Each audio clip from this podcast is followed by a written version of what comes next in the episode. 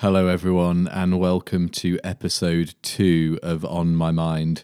In this episode, I'm going to be exploring the power of thought and how I believe thought is the number one cause of suffering, and what you guys can do to make your thoughts more manageable, understand what they are, understand that you are not your thoughts, and how this concept can lead to less suffering and more peace for you. Let's get started.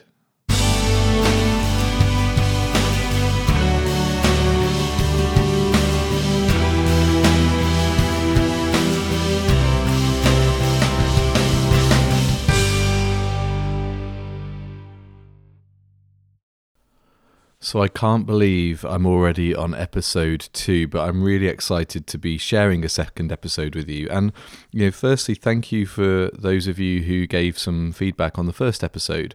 It's the first time I've ever done a podcast, and much as some people will say I love the sound of my own voice, it's a really strange thing sat in front of a microphone without any feedback from anybody else. So I kind of like I feel like there's a massive hats off to anybody that works in a uh, in a presenting role where there's no there's no feedback. It, I kind of never really appreciated the art of it before. Um, but here we are, episode two, and I've chosen to speak to you about some of my thoughts um, about thoughts, funnily enough. Uh, that's what's been on my mind this last week. So, yeah, let's get stuck in. Why, why am I talking about this? Well, I did a talk in London last week, and one of the audience members sort of had commented and she'd seen my biography for the talk and she'd seen the description said in your description you say that you know thoughts create our reality and i'm just wondering what that's all about. Um, that might be a separate podcast you know it, depending on on where you're positioned on what is reality that might be something that um, that i could have a guest come and talk to us about. Um, of course none of us really know do we? We're all just guessing um, but yeah, for, to set the context for this this podcast, I guess one of my my spiritual beliefs is that we create our reality through our thoughts. So as I'm sat here in front of my computer talking into a microphone, I believe that the computer only exists because I kind of think it exists, and I believe that the mobile phone to the left of me only exists because I I think it exists. And if there were no thoughts, then would anything indeed exist at all? Um, we could philosophize about that for hours. I guess for the sakes of this podcast, I'm just going to assume that you're experiencing a very similar reality to what I experience. So when I say, look, I'm sat in a desk um, with a computer in front of me. If you were here with me, you might agree with me. um, so let's let's start off from that basis. But why am I talking about thought? And in in the intro, I alluded to the idea that thought creates suffering. Well, I think it was um, a much wiser man than me, Hamlet, that said, in effect, and I might be paraphrasing a little bit, but he kind of said, Nothing is good or bad until we think it's so. And I just kind of like, just sit with that for a minute. Nothing is good or bad until we think it so. It kind of like I'm going to say it one more time just so you can you can give it a little bit of thought. Nothing is good or bad until we think it so. You know, another way of phrasing that is to say everything is neutral until we apply thought to it. So I'm going to come out with all the cliches. You've probably seen memes that kind of allude to this, but that's the nature of this podcast. This is what I want to explore and kind of just just kind of kind of unpick that a little bit and see what it, see what the implications are. So nothing is good or bad until we think it. So let's take, for example, um, if I were to take the glass that's on my table and just smash it on the floor right now and you were here with me as my as my listener say you were here with me and you saw me do that. Now something would happen. You would have some thoughts about what I'd just done and in in having those thoughts it would create a feeling. So one of the things that we know through kind of the work of psychotherapy and cognitive behavioral therapy is that you know our thoughts our cognitions create feelings. So if we have a lot of thoughts, like a lot of fearful thoughts, it might create create a feeling in us of anxiety. And if we have a lot of anxiety, then that might manifest in like a, an elevated heart rate, or it might manifest in a, a, sweaty brow or whatever. But if I were to take that glass and throw it on the floor, um, now I might have done that because I I felt like doing it and I thought it would be funny. Um, so I might be here giggling away at my desk, um, and I'm, I'm, now realizing, by the way, this is a terrible example, but let's just go with it, and I'll I'll pull another one. Um, but you might be on the other side of the room thinking holy crap, what's he just done that for? Now, you might have a uh, an emotional reaction to that. You might think, is he angry? Is he going to come over and throw something at me? But actually, my thought process was, well, I wonder what noise it would make if that glass hit the floor, or um, wouldn't it be funny if I just did that to scare that person on the sofa? Um, and now also realizing that I'm not painting myself out to be a great person either. Anyway, let's let's go with the example.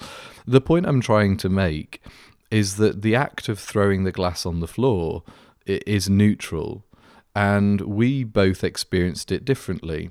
So I applied my thoughts about wouldn't that be funny? So I started laughing. But you applied your thoughts of, oh, this is something to be afraid of. And so you became fearful. So the act itself um, was neutral. It, it didn't really, it was neither good nor bad. Um, happy or sad. It was just it just was. The event just was. But then we applied a load of thinking to it, and that's how we created the feeling. So another example. Let's let's please, Adam, think of a better example, I hear you say. So, a better example may be um, personal space. So we know that in the uh, the Western world, uh, certainly in the UK, personal space is typically like an arm's length away. So if you're socialising with people that you've not met before, arm's length is typically um, the comfortable distance. Now, if you get much closer to somebody that you don't know that well, um, you get closer than arm's length, you'll start to have a load of feelings about, oh, you're in my personal space. I'm not sure how I feel about this. I'm starting to get a little bit like I want to push you away. Um, now, if you were to go to the east and you were to go somewhere, say, like Japan, um, the personal distance space, I'm told, is an elbow. Uh, away, so you know, look down at your elbow if you can, um, and just see like that that's how far away it is to stand comfortably with somebody that you don't know. So, what can we take from that? Well, if somebody stood really close to us in this country, um, and and you're from the West and you have those Western values around personal space, if somebody stood an elbow close to you, you'd start freaking out and thinking, "Oh, they're in my personal space. I need to push them away." But if actually you were somebody from Japan and you were kind of raised with, with in that culture and with those values, you might think that that was perfectly normal. So we could say that the the act is neutral. It's just our our thoughts about it that make us feel one way or the other. So that's really interesting, isn't it? Because you know the same can be said for um, a train being late. Let's say I'm going to give one more example because I don't think either of these have been great, um, and I'm now thinking, God, do I press pause on the podcast? But no, I'm going to carry on. Um, we could say a train. A train in a train station is delayed, so it's leaving ten minutes late. Now you could say, well, that's a bad thing. So if there's a hundred people catching that train, some of them will think, well, that's that's a bad thing because I'm going to be late for wherever I'm going. But what about the person that only gets to see their family once a year because they live in Australia? And that person sat on the platform with their family and they're sat there thinking, "Gosh, this I, I wish this train would be more late. Um, I wish it would be an hour late because actually, um, you know, I just want to spend more time with my family." So we can say, can't we? The act is exactly the same. It's a train that's ten minutes late, um, but two people will apply two very different thought processes to the act of the train being late and they will have different outcomes. The people that believe that it's going to have a negative impact for them will, I guess, necessarily feel upset by that. But the person that feels that it's giving them more time with their family might feel really grateful for the fact that that train is delayed. So it's interesting, isn't it? Our thoughts about a situation are what create the feeling about that situation. It's not the actual situation itself. So this kind of the reason I'm into this is because I think it takes us to a whole new level of thinking. Because one of the things I hear a lot, certainly in the therapy room, um, and certainly when I'm working with clients, and just generally in going about my day being human, is people will often say things like, he made me feel, or she made me feel, or when you do that, um, it makes me feel happy, sad, angry, whatever, supplement the word. And I just kind of think to myself, that's not true, is it? Because actually, say for example, um, I don't know, let's think of an example.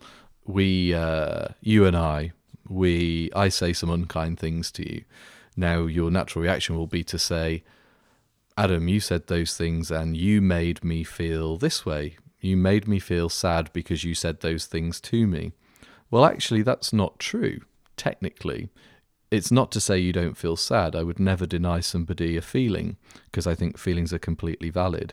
But what I am saying is actually, you have a thought system in your mind that's been there for probably many years that goes something like this.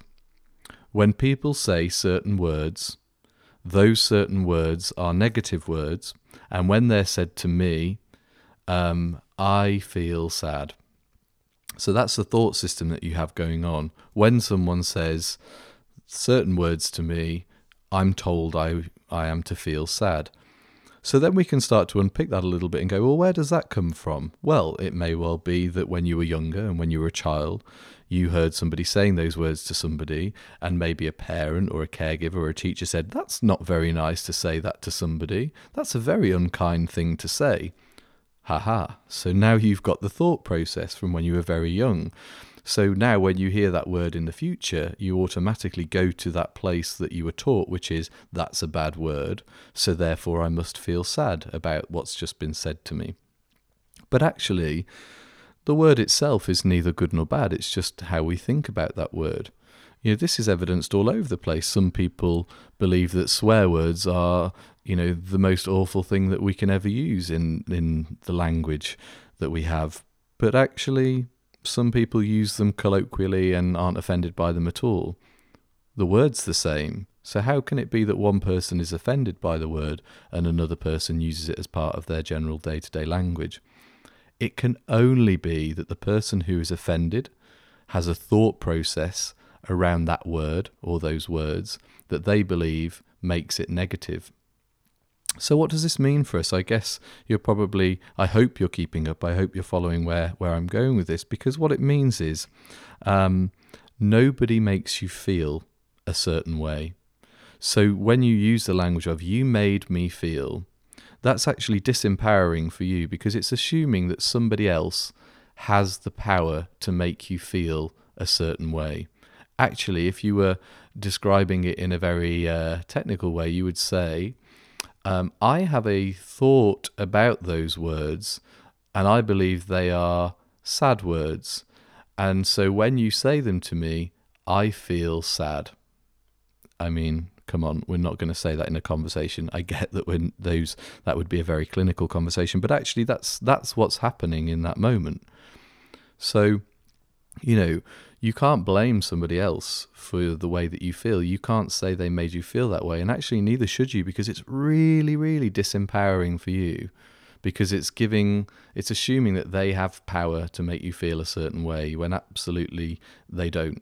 You know, they absolutely don't do that. So, what does this mean about. Um, what does this mean about happiness? That's what I want to talk about because I also hear, oh, you make me so happy. And that, again, sorry to say, in my opinion, is technically not true. Because actually, in the same way that somebody can't make you sad, only your thoughts about what they're doing and what they're saying can make you feel sad. The same is for happiness. Somebody can't make you feel happy. You can have a set of principles that says, oh, you know, I believe that buying flowers is a nice thing to do. I believe that telling somebody you love them is a nice thing to do. I believe that, um, you know, cuddling someone is a nice thing to do. So when I get those things, I feel happy. But that's just what you've been told through, you know, growing up in the culture or growing up in your family system. You know, you might have been had a cuddle off your caregiver when you were younger, and somebody might have said, "Oh, isn't that lovely? What a lovely thing to do." So there again, in the same way that you have all of these messages being put into your mind about um, what's good and bad when you're younger, you know what's what the bad things. It's also the good things as well. So actually, you know, this sounds perhaps very clinical, and I, feel, you know, sometimes I'm accused of taking the shine off romance, or, um, you know, discounting people's feelings and saying, no, I really did feel, he really did make me feel angry when he said those things. I'm, I'm absolutely not discounting those things. You know, feelings are feelings, and we are all entitled to feel how we feel. But I guess what I'm trying to get across to you is that it is not anything in the external that creates a feeling on the inside of you. Let me say that again. It's nothing on the external that creates a feeling inside of you. You create that feeling all by yourself through the thoughts that you have about the external. So, what does that mean about feelings? Well, I like to kind of come up with this little bit of if you can imagine this image that you've got a little factory inside of you, let's call it the feelings factory. And the feelings factory takes a cue from your thoughts. So basically, you've got all of the raw materials that you need inside of this feelings factory to create any single feeling that you want. So what happens is somebody shouts at you, and your thought process goes, oh, okay, shouting is bad. Well, that's just a thought. Um, and so when I'm when something bad happens, or when I think it's bad, when my thought process says that's bad and makes a judgment, I then go to my feelings factory and say, "Hey, factory, fire up sadness. Um, can we drag out some sadness, please? Um, because something bad just happened out there, so I need to like put some sadness out into a feeling. And sure enough, we manufacture sadness in that moment. But we did that all by ourselves because of the thoughts that we had about what was happening in the external.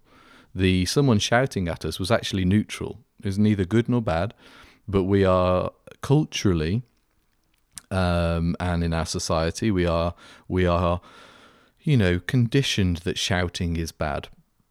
So when someone shouts I guess we're going to have a reaction to go to the feelings factory and fire up sadness or maybe anger if it's you know we feel that when someone shouts at us we should retaliate.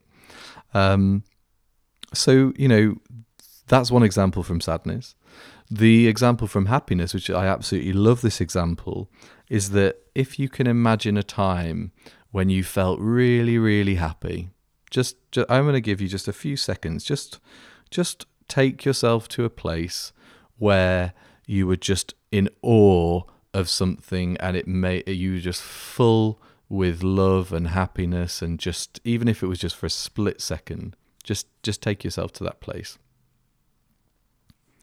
So now you're in that place. Here's the amazing thing when that happened for you, it wasn't anything outside that created that feeling of lovely, yummy happiness inside of you. It wasn't anything out there. It was your thoughts about what was out there. So you had a thought about, say, for example, so mine is nature. You know, when I stand in front of nature, I just go, wow, that is insane. That's incredible. Um, and it takes my breath away. Now, clearly, what that means is that I've got a lot of thoughts in my mind about how beautiful nature is and how I should feel around nature. So, what happens is I see nature and I go into my thought process, and my thoughts go, That's beautiful. So then I tell the feelings factory to produce happiness. And sure enough, happiness flows. So, the amazing thing there is is if you've ever experienced a moment of happiness in your life, it doesn't matter how desperate you are, how depressed you are, how how low you are, how how much in suffering you are. If you're listening to this podcast and you're in having a really shit time, the amazing thing about this whole concept of of you know we are not our thoughts is that you are create you were able to create that happiness, which must mean only one thing you have the tools that you need to create happiness already. Like, no one took them away from you because no one gave them to you in the first place. You you already had them. So when you, you when you were thinking about that scene that I asked you to think about and that feeling that you had and that smile that you just had on your face, you and if you're giggling now as you're laughing at my bad jokes and my bad examples, you know, all those feelings you might be mistaken by thinking, oh, you know what, um, Adam makes me feel this way when I listen to his podcast. No, that's just not true. It's your thoughts about the external that are creating your feelings. Nothing to do with me. You know, I might be the stimulus, but actually, it's it's more about how you what you think about that.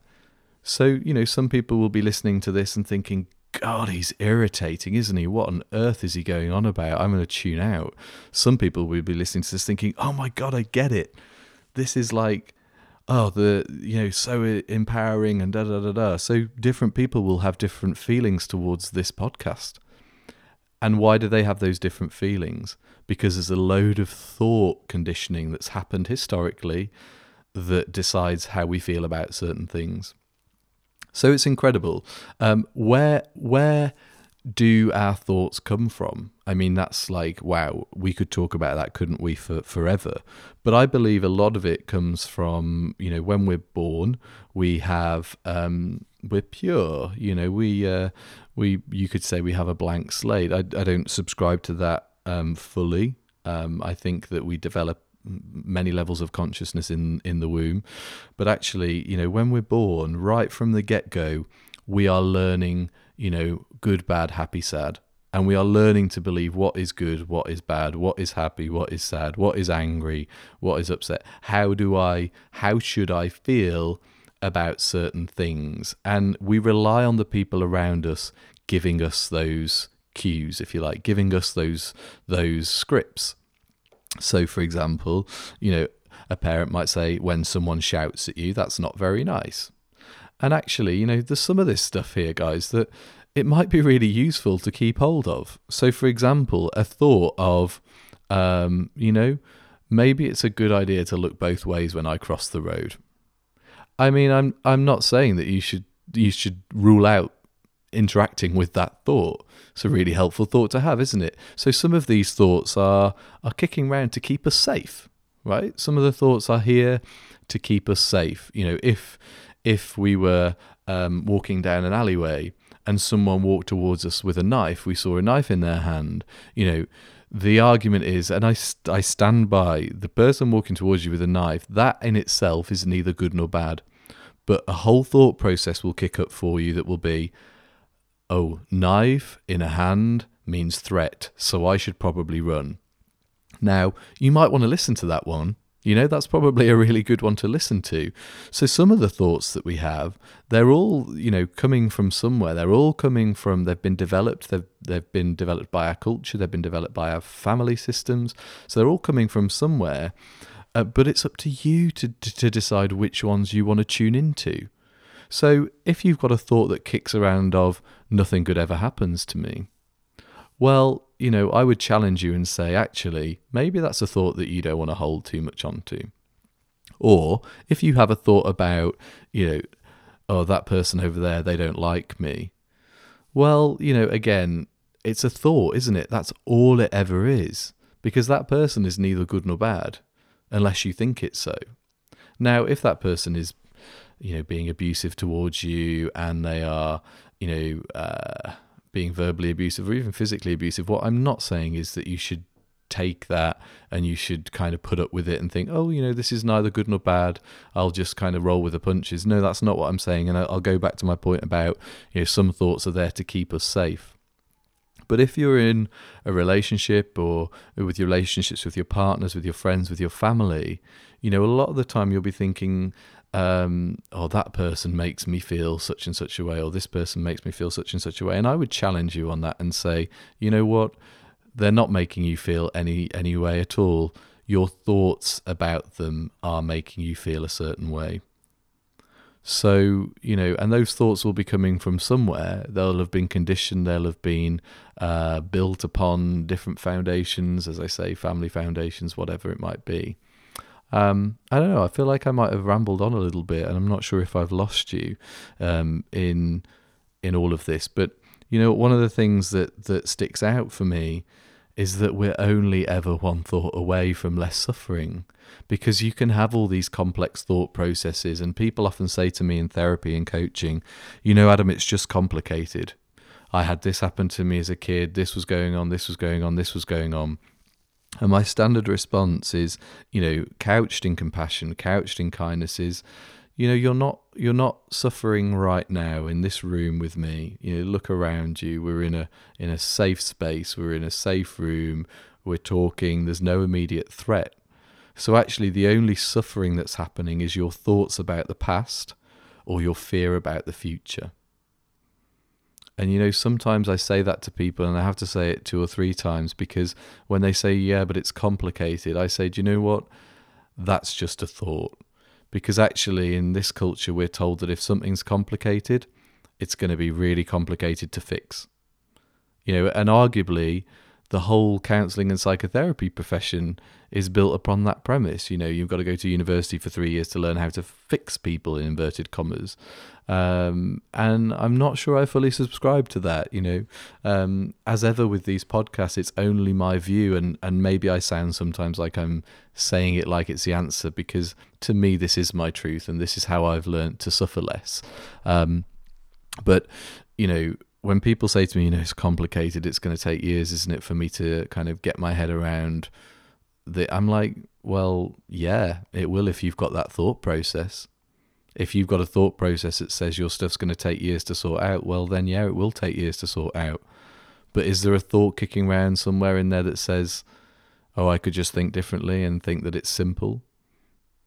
And actually, like, what would that do? What would that mean if you could just start to think, maybe it's simple. Maybe the solution is just I just need to stop engaging with those thoughts that say it's complicated. You know, we, we love to complicate things as as human beings. Um, somebody said to me the other day, you know, we've got these fantastic airplanes now. They're so complex. They're full of technology. Whatever whatever was wrong with just putting one foot in front of the other, we've kind of got everything that we needed to get around, haven't we? Um, I kind of like I'll leave that one with you. I won't try and expand on that one anymore. But yeah, um, I don't know. I feel like this is a good time to stop. I feel like I might have said enough. Um, I feel like I might have kind of overloaded you with with my uh, my thoughts on this. But you know, the one thing I will leave you with is is some of the teachings of Eckhart Tolle. Like an incredible guy wrote the book The Power of Now. If you've not read it, go to Amazon immediately get the book or any other retailer of choice, I might add, um, not just Amazon. Um, if you've got a local bookshop, go to them. I would encourage you to do that. Um, but yeah, the power of now, and, and basically what he says is something I'm going to paraphrase now. He puts it much more eloquently than me, but there's something about, you know, there is no future and there is no past. All we have is now, right in this minute. The future is a bunch of nows that haven't happened yet and the past is a load of nows that has been. You know, they're kind of done. So all we have is this present moment. And if we can bring ourselves to this present moment, there can be no suffering. So, an example that I use with clients often, you know, if you drive, if you drive a car, you'll know what I mean, or some people do this even when they're walking. If you have ever driven from one place to another and not realized how you got there, you, just went on autopilot, how did you feel in that time? It's difficult to think, right? How did you feel when you were on autopilot? Well, the truth is, in I've asked probably fifty or more people that question, and all of them say, "I don't know. I just I don't think I felt anything." And I guess you didn't because you weren't thinking.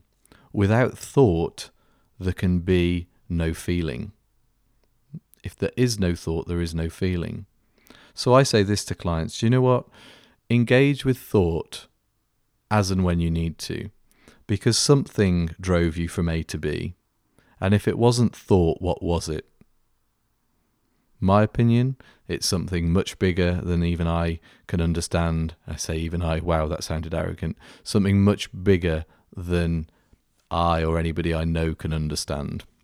There's some arrogant flipping, flip, flipping out there from my shadow side. I apologize. I'm going to leave it in though, it feels real.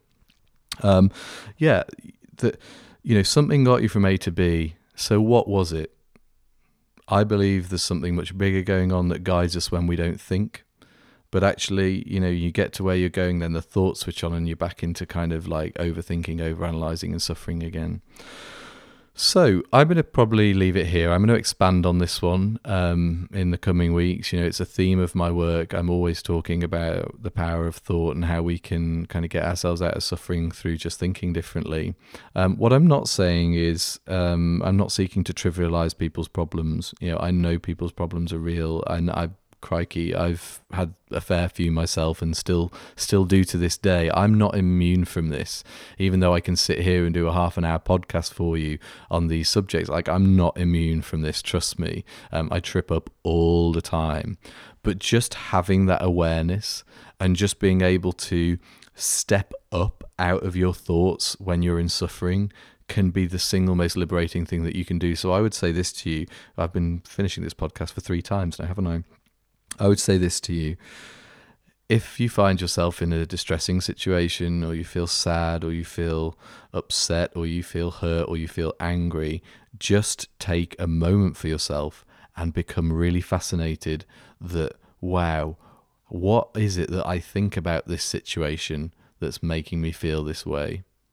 What is it about that person doing whatever they're doing you know, what thoughts do I have about it that that are, that are creating this feeling within me that feels so real? How many thoughts does it take us to free ourselves from all of this stuff? Just the one. So that's the end of the second podcast, guys. Thoughts on a postcard, please. Comments welcome. If you enjoyed it, please share it with your friends on your social media feeds. I would be most grateful.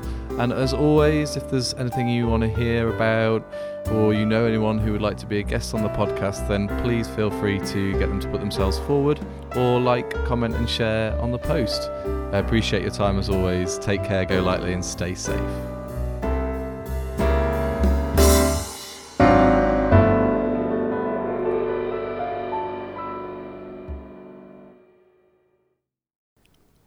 You're still listening. I've still got your attention. That's lovely.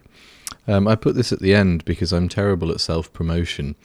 But as many of you will know, I do what I do out of love, but I also have to make a living from it as well. Don't worry, I'm not asking for money, um, but I'm just asking for your um, your clicks, I guess. Um, the more people that share my content, the higher it will rank and the more followers I will get, all being well. One day I would like to monetize the podcast. Don't worry, no garish adverts for windows or doors or anything like that. Um, no, just kind of fitting adverts that will allow me to make a living from from what I love. So if you feel that you can share um, the content, then I would love it if you could do that if you feel you could speak to your friends and family and anybody that you know that might enjoy listening and would follow me, then I would ask that you do that too. Um, but that's it. That's why it's at the end. Terrible self promoter, but thanks for listening anyway, and take good care of yourself.